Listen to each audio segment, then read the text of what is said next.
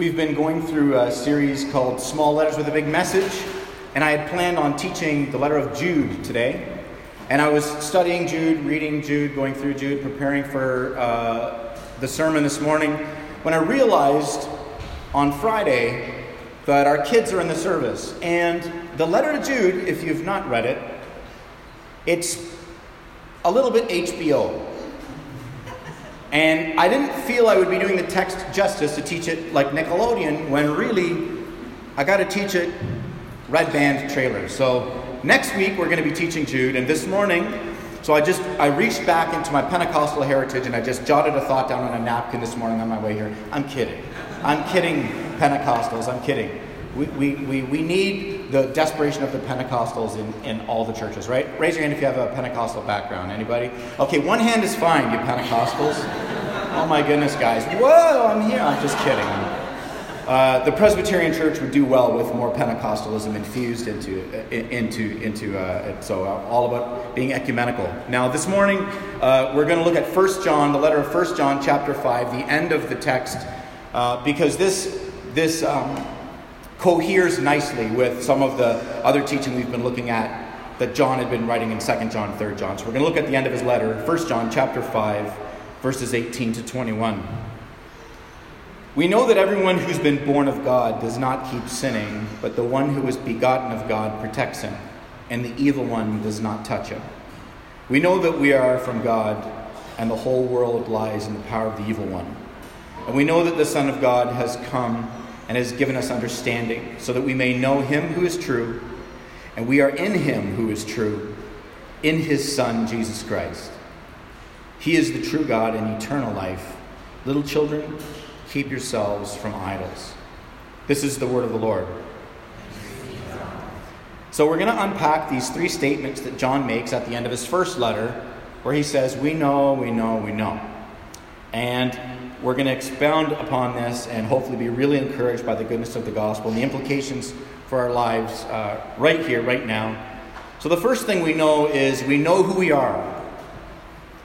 He says that we are born of God. And uh, in the Greek, it's a play on words because he says we are um, gennao of God, begotten. And we are kept by the one who is begotten. So John says, We are begotten of God, and then there is the capital B begotten, Jesus, who keeps us. So what this is gives us is very strong language. He's not just, it's not a throwaway statement, oh, we're born of God. What he's saying is, he is conferring both the nature of God and the disposition of God on us. Jesus Christ, of course, is perfect and divine. And so, for the resident theologians in the room here, I'm not trying to say that the incommunicable attributes of God are applied to humanity. What I'm saying is, we, John is using strong language to say if we're united to Christ and we're indwelled by His Spirit, then our resemblance is actually empowered. But the Christian life is not some sort of rolling up the sleeves, knuckle dragging, trying harder, sweating you know, experience. We don't put on our hair shirts and wake up every day and feel like we're miserable sinners that aren't becoming, uh, you know, don't fully reflect Jesus. It's a life of effort to be sure, but it's driven by enjoyment. It is the goodness of the gospel that we desire this uh, resemblance of Christ that is empowered. And so he says that the one who is begotten of God, this is Christ, he protects us. And then he uses a phrase which is really interesting. He says, and the evil one does not touch us. What could that mean? If on a surface reading, it just seems like, hey, if you're a child of God, nothing bad is going to happen in your life. You know, God's got you, and the evil one can't touch you. And faith is like a force field that keeps all suffering away, which we know is absurd. Because if we've read the Bible, we know it's absurd, because everybody suffered. Uh, all the children of God suffered, the people of God suffered. And today, humanity in general, if you are a human being living on planet Earth, suffering is part of this thing that we call life. It's inescapable, it's unavoidable. So, what is he saying when he says the evil one doesn't touch? Well, what he actually uh, is saying here, the, it's a Greek verb, it's a present tense Greek verb that John only uses twice. He's the only author that uses this particular verb, but it means to cling to something relentlessly, a continuous clinging, an ongoing, constant, unbroken, unbroken sort of continuity of clasping something. So, what he's saying is the evil one does not have an ongoing, unrelenting grip on those who are born of God. saying that there is hope that all of us, even though we will struggle with sin our whole lives, it doesn't grip us in a way where we are absolutely incapable of spiritual growth, maturity, curving out of ourselves, putting off our sin, putting off our old humanity, and living into a new humanity. What he's saying is the evil one doesn't have that kind of a grip. You're begotten of God, and therefore he can't cling. The other time that John uses the same phrase, you'll recall after the resurrection of Jesus Christ, Mary witnesses the resurrected Christ in the garden, and she immediately clings to Jesus. And Jesus says, and John records using the same Greek verb, Mary, stop clinging to me. In other words, you're already clinging, and he's like, he, a, Jesus is using it as a term of endearment. Mary, you have to let me go. There's more than this. I've got to ascend to my Father. The Spirit is coming. Mary, you've got to let me go. He uses it in an endearing way. Here, John is using it in a sort of a, a spiritual warfare type of a way, where he's saying that the enemy just can't cling to our lives that way. So, this is tremendous uh, words for us. This is incredibly encouraging for those of us who struggle, which is all of us in this room, with ways that we would like to resemble Christ more and not resemble our old sinful patterns more. John gives this phrase because he's more concerned with allegiance than activity He's breaking apart two realms, two dominions, two loves, and that's the significance of all of this. He's saying that's why he opens up uh, this portion of the text by saying, "The begotten of God don't keep on singing, sinning." Of course, we struggle, but it's it's it's not uh, it's not an impossible, unforgiving, and uh, utterly useless or futile struggle. He's trying to infuse the church with hope here. And he uses this language because he reminds us that we're not beast like. And the reason I'm using that term beast like is because all throughout the scripture, we continually get images, in particular in the wisdom literature, that describes our struggle with sin like being like beasts. And, and, and uh, the scripture describes it like this impulse that just like an instinct, like an animal has a particular instinct that it just always does. It's, it's just intrinsic to the animal, it's in its makeup, it's in its DNA, it's just it's what it always does. And Proverbs uses that sort of language because it comes all the way uh, back to the very first mention of the word sin in the book of Genesis when Cain kills his brother Abel. Before he kills his brother, God says to Cain, who's already got anger and murder in his heart, God says to Cain, Sin is crouching at the door and it wants to devour you. So the very first mention we get of sin is the image of an animal that's about to spring. Why is it about to spring? Because this is the only thing that it does. This is the impulse, this is where it always goes. It's instinctive. So, that beast like, animalistic idea around sin is all throughout the scripture. And John is saying here, you know what? There, the enemy can't cling to you. You're not in the grip of this unstoppable natural force in, in, inside of your biology that you just can't resemble Christ and you can't bend your knee to the Lordship of Jesus. You just have to keep living this way. John is saying, actually, that's not true. We know who we are. We're not who the culture says we are. We're not who our parents say we are, or our upbringing, or our schools, or our uh, uh, those in our uh, in our offices or on our campuses. We know who we are. We are the very children of God, the begotten of God. So it's very strong language. It's intended to be incredibly encouraging. Um, and it's calling us to a deep trust transfer so that we begin to, begin to live into something new, which leads us to the second thing that we know. He says, We know who we are, we're born of God, and we know where we are. We know where we are. Our lives lie in the hands of God, yet this world lies in the power of the evil one.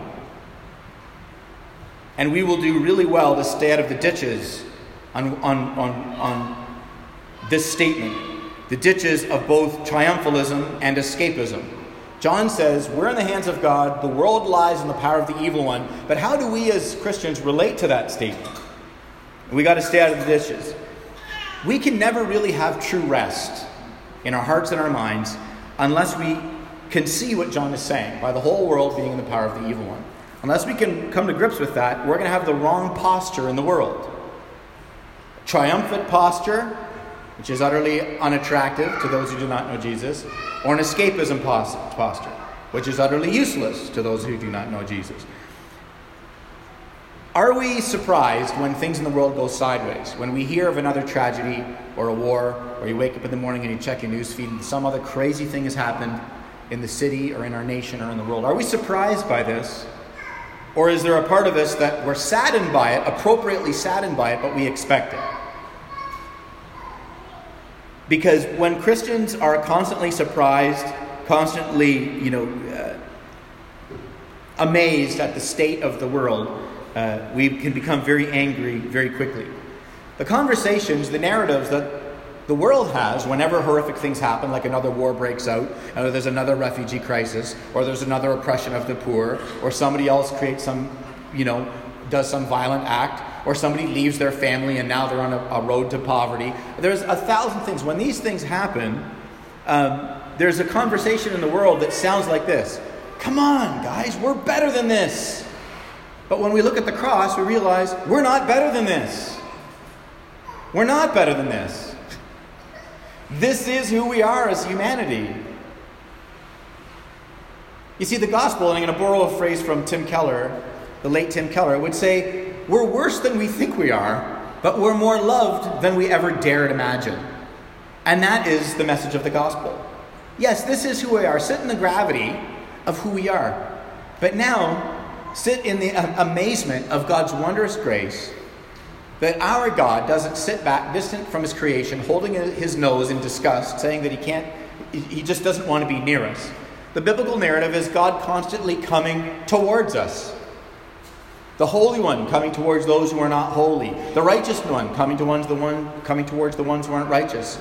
The all-loving one coming towards the ones who aren't loving. The whole meta narrative of Scripture is God wanting to give all that is God to those who don't want God. This radical mercy, this radical love.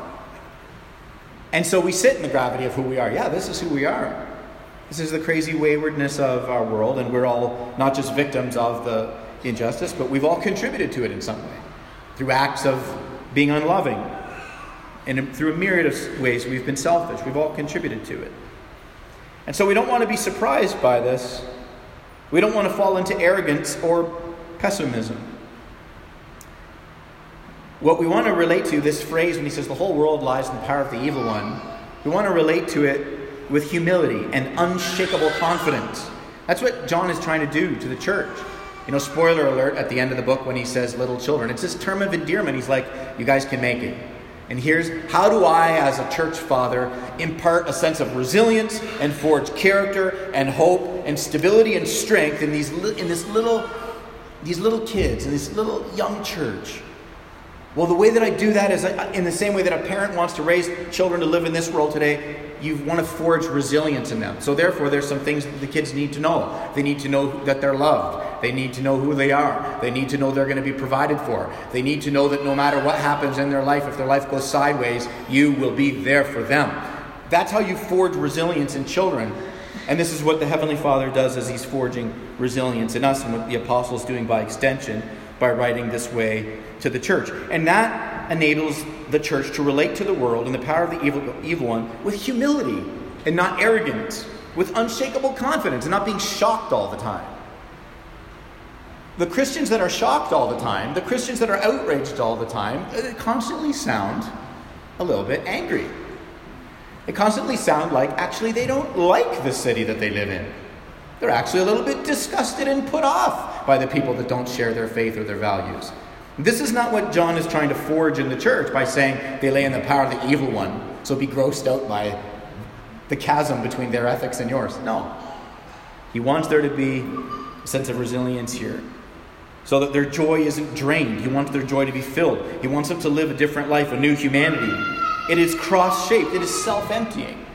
And if you live a cross shaped, self emptying life on your street with a couple people, or in your place of work with a couple people, in this room with a couple people, if you're living a selfless, cross shaped, self emptying life, that will not drain you. Some of you are in here thinking, boy, this sounds kind of draining. It will fulfill you. It is the pathway to fulfillment, the cross shaped, Christ like life, where you're not absorbed with yourself, thinking about yourself, orbiting around yourself. It is the pathway to freedom. It is the new humanity. And so, this is what John is hoping to forge in the church by using that phrase they lay in the power of the evil one. Think of the Pharisees by contrast, who they knew the world was in the power of the evil one. The way that they related to it was with pride and disdain. And they actually prayed prayers that sounded like this Father, I thank you that I'm not like them. That's quite a bit different than Father, forgive them. They don't know what they're doing. And so, he says, the world is in the power of the evil one. The world, what does that mean? It doesn't mean the glorious nature. Oh my goodness, can't mean that. God loves his creation. It can't mean the different cultures and civilizations and the myriad of ways in which there's, you know, sort of ethnic diversity, which is beautiful, mosaic, demonstrating just the vastness of our God. He's not referring to that. The world in the Greek is cosmos, which means a few things. It could mean the ordered cosmos, but here it means the way that something is logically ordered. So, what John is saying is the ordering of the world is in the power of the evil one. The way that things are ordered, the way, the way in which we are going about relating to our life, it can be ordered in a way that is contrary to the love, the grace, the wisdom, the generosity of our God. We can find that in politics, we can find it in the free market, right? We constantly be upset that the government legislates and does things that are contrary to our ethics, or we can get fed up and it comes around voting time and we have to go through lots of exercises to decide who we're going to vote for because you know, if, if we dedicate enough time to it, you can find Christian ethics in all of the parties somewhere. You can sort of find a dim shadow of things that resemble uh, the wisdom of our God. We can find that, but then there's also these things in every single party that are totally contrary to our values and ethics, and it's very difficult. So there can be tempting to say, "Oh, the government's a disaster. The government's a mess." It, you know, the solution would be dissolve the government so that we can just all keep all of our money in our pockets and create our own utopia through the free market. And in the words of theologian Susan Dunk, the market doesn't love you. Can we ever find any examples around the world where people were not, did not have their income somehow uh, restricted in some way by the government and they were just allowed to just use 100% of the resources? So I don't know. It's not difficult to find places where if somebody could pay you a dollar a day, they would. If they could pay you 50 cents a day, they would. Of course, there's also generous people exist in the world. Thank God for His common grace. But it's a bit of a mess. And what John wants the church to do is not get angry and frustrated and frothing at the mouth at all of this, but to realize the way that things are ordered ought not to be the way you are ordered. The way that every the way that all the political memes fly into your newsfeed at unrelenting pace should not be the way you speak about politics. The way you and I speak about it ought to be quite a bit more informed and nuanced and wise than those who have a card in their pocket that say, I belong to this. No, you don't. You don't belong to that. We know who we are. We're born of God. And we live a dual citizenship, and therefore we will live as Canadians within this particular political system. And we will uh, do our best to seek the good of the city and enable the city to thrive, and we will do that. But no, we don't belong to those things. Same with our business. If you want your business to thrive, if you're a business owner, if you want to increase your profit margins every single year, all you got to do is find all the lowest producers and fire them at the end of every fiscal term, and you're probably going to do well. Just find out who they are and fire them. That's a corporate narrative that works, but that should not be our narrative when we're looking at these people and recognizing that know, they've got families and children and houses and mortgages and rent payments and all these sorts of things. Perhaps there's another way that we can order the way in which we own and run our businesses that isn't just a carbon copy of what everybody else is doing to relentlessly increase the profit margins. And on and on I could go, but this is what John is getting at. The way things are ordered should not be the way that they are ordered for us. So if, if the church sits back with sort of a, a triumphalism, to borrow a term from N.T. Wright, it's this over-realized eschatology. And what he means by that is it's like the church, when they fall into the ditch of triumphalism, We'll look at the city and kind of be like, ooh, gross. Um, these, is, these are my ethics and values as a Christian, and I'm not seeing them reflected in my city. And it's the church's job to Christianify the city. And so then the whole posture of the church ends up being quite combative. And then you're always in a mental narrative of losing ground or gaining ground. And the conversation from the pulpit to the to the chairs is always like, come on, church, what are we doing? This, the city's going to hell and we got to make up lost ground. But this is not the narrative. It was never the narrative when John was, was, was writing this. It's not the intention. Precisely because the, God is not trying to restore a kingdom state. Israel was a kingdom state. Israel had God's law, and God's law navigated not only their own private practice of their faith, but also God's law governed the way they did business and community and civic life and everything. That's the whole point of the 613 laws in the Torah. They were all pointing to something else. They're all pointing to purity and holiness and goodness and love and their need for a God who could provide that. And it was to sort of govern their life. So Israel was a kingdom state. Canada is not a kingdom state. So it is a the, the triumphalistic position of like we got to get back to the golden age of Christianity in Canada. It, this is utter nonsense because there never was a golden age. And I know you have people in your life like, oh yes, yes, yes, Canada was much more Christian at this particular point in history. What? What are you talking about? Well, I'm talking about this particular point in history when abortion was illegal and uh, sexual ethics sort of were closer to Christian narrative. You mean that time when we were sending, you know, selling $10 billion worth of bombs to Afghanistan so that they could just absolutely destroy other nations like that period? There's never been a Christian period in Canada's history. We've only had, we've only had glimpses and shadows of particular ethics at particular times in our country. And so the triumphalistic sort of posture against the city makes us useless in terms of mission because Canada is not a kingdom state. God was not restoring a kingdom state when John wrote this when they were under the totalitarianism of Rome. That's not what that's not what he was doing. But the other ditch is also a problem. The church gets exasperated. Like, oh my goodness. Everything just seems to be, you know, feels like Ecclesiastes, a theological groundhog day. The sun comes up and it goes back down, and it returns to the place it went. And the east comes from the, the wind comes from the east and it goes to the west. And we live and we die, and whether we're wise or we're fools, everybody's hurtling towards the boneyard, so why does it really matter? And then you fall into the other ditch of escapism, where you just like, that's it, I'm checking out. I'm checking out, man. Plant the church far away from civilization. Just plant it where there's more plants than people. That's the dream. And then we just oh, we just huddle in there, man, and we, I just get up here and I and I preach sermon after sermon about how it's better out here in the plants than in the city with the people. Oh, those gross people. The, the escapism just leads to like we just check out. But we're called to be sent in as compassionate ministers. So this statement is given that we are in the hands of God and the city lies in the hands of the evil one, not to, not to provoke us to be cynical, but to make us sing, not to make us scoff, to, but to make, give us lives of gratitude. Because we know that the, the, the world is not going to heal itself. We're not going to fix it. We don't want to just stare at it like it's the grub in the tub and we don't want to be a part of it. We want to go in as ministers of love and of care and there's obvious low fruit with all of this because I've talked about some of the low hanging fruit that's easy to talk about war and these sorts of things. But there's another way in which life is just the cosmos is ordered by the power of the evil one. And it's just in the day to day, sort of humming along, going to work, going to school, having coffee in the park, enjoying the city without giving God a second thought because who cares? Not a life of worship. We have our worship. Our work is our worship, our toys, our recreation, our comfort, our vibe. It's all our worship. We don't even give God a second thought. We can just order our lives as sort of a cosmic plagiarism. I got here and I'm enjoying this life I have because I've worked hard for it. And so there's this cosmic plagiarism, just ignoring, you know, the, the, the grace and the goodness of God in our lives. And I got that term cosmic plagiarism from the late Tim Keller, and I thought I should say that so I didn't plagiarize a phrase about plagiarism.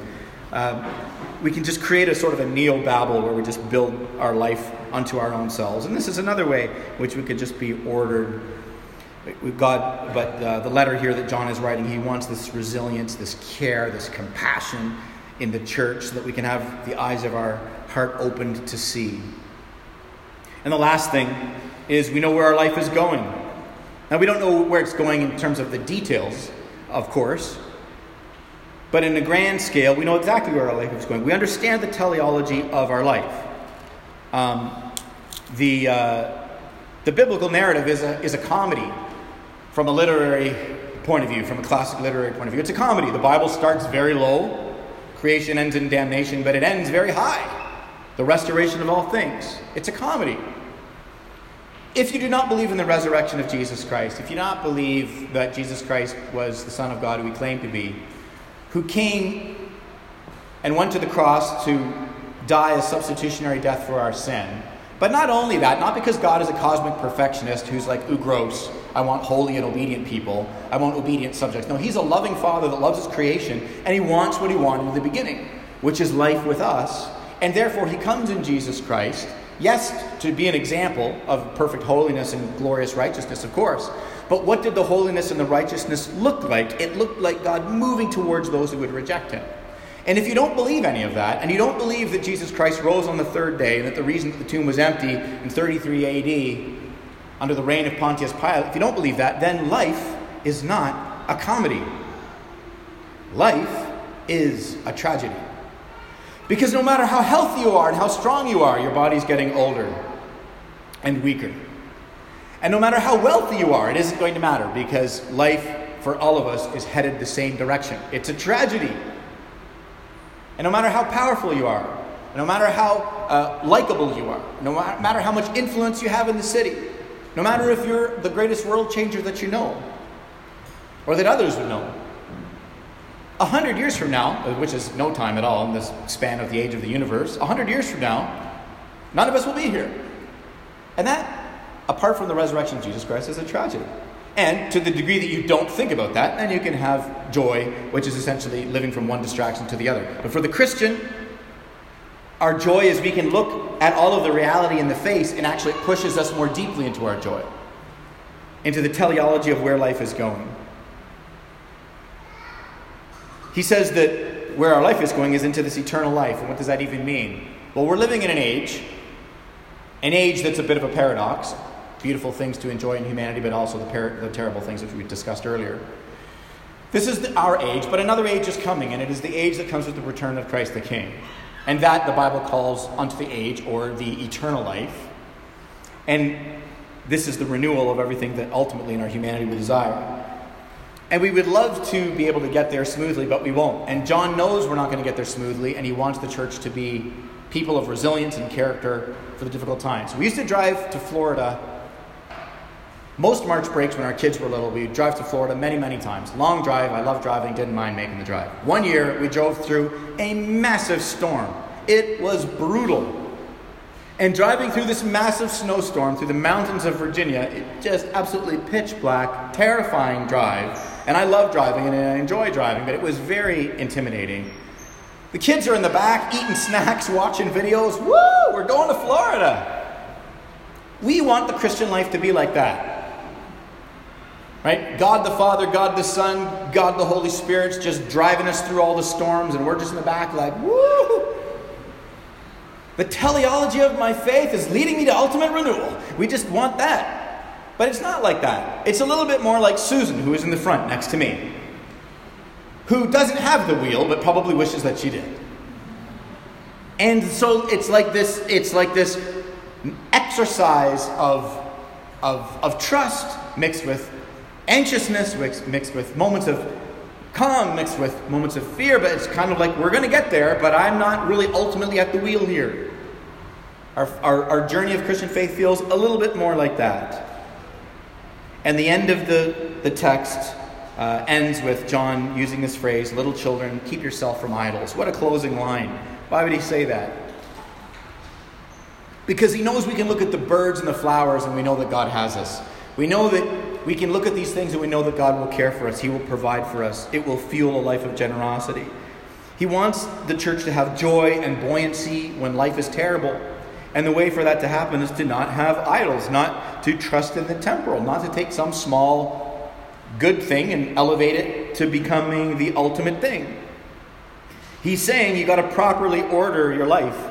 You got to properly order things so that you can actually enjoy things without worshiping things without worshiping the lesser things. He, he closes the letter with this vivid image. Born of God, our hearts and our minds are untangled from the way the world is ordered and united to Him. We don't sit back in judgment, we're sent forth in compassion. We're sent in so that giving a defense for the hope that we have in Jesus, we have an unsinkable joy in a world that constantly drains joy. We have true soul rest amidst a, world that is constantly at unrest. But the same God who untangled us and brought us out, he will, through the blood of the Lamb and the word of our testimony, bring others out. Let's pray.